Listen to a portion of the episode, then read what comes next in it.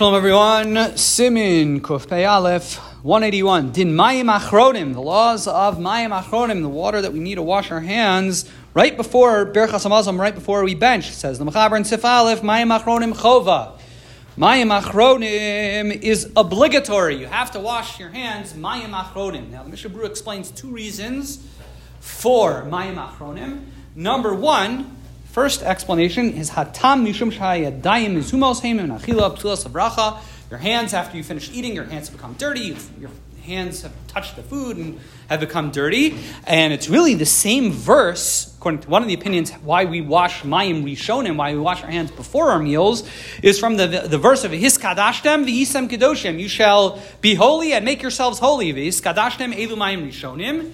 This Kadashim, you should become holy, is a reference to is where Chazal learn out, according to one opinion, uh, Mayim Rishonim, the water that we wash our hands before before eating, uh, V'yisem Kodesh, and your hand, and you Kedoshim, and you shall be holy, Eila Mayim Achronim. This is a reference to Mayim Achronim, because our hands are typically dirty. Before a meal, you need to wash our hands, and because our hands become dirty during a meal, you also need to wash your hands. That's explanation number one for Mayim Achronim. Mayim, uh, explanation number reason number one why you need to wash your hands mayim before you bench.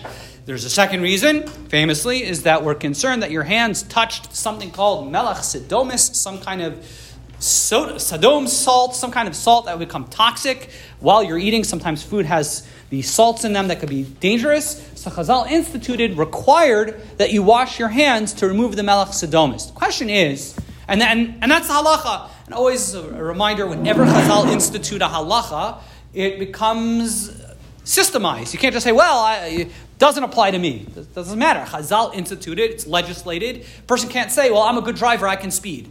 It might be true you're a good driver. You're still not allowed to speed because that's how that's how any legal thing gets instituted. Halacha is no different, and based on this, mayim achronim is a chova. You have to wash your hands mayim achronim.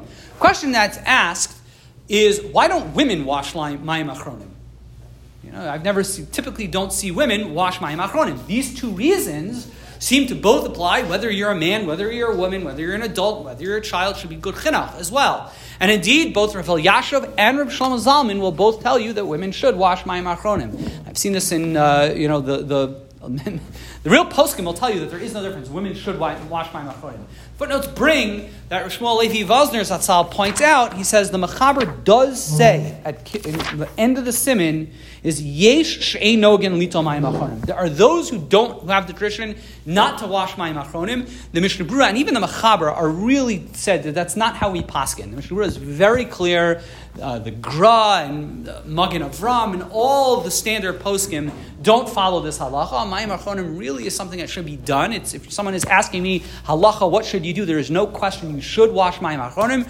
It's, it's pretty significant. If a person follows Mishnah Berurah, you must wash mayim. You have to. It's, it's a chiyuv. Shmuel Levi Vosner points out, he says it could be that women rely on this machab, the machaber on Sif Yud that says there are those that don't wash, and he says that's the pshat by women. And Shmuel Levi Vosner says he's seen in houses of Haredi, Dvarim HaCharedim Dvar Hashem, very religious and righteous Jews, the women don't wash their hands. That does seem to be the, the normative practice. Wishing everyone a wonderful day.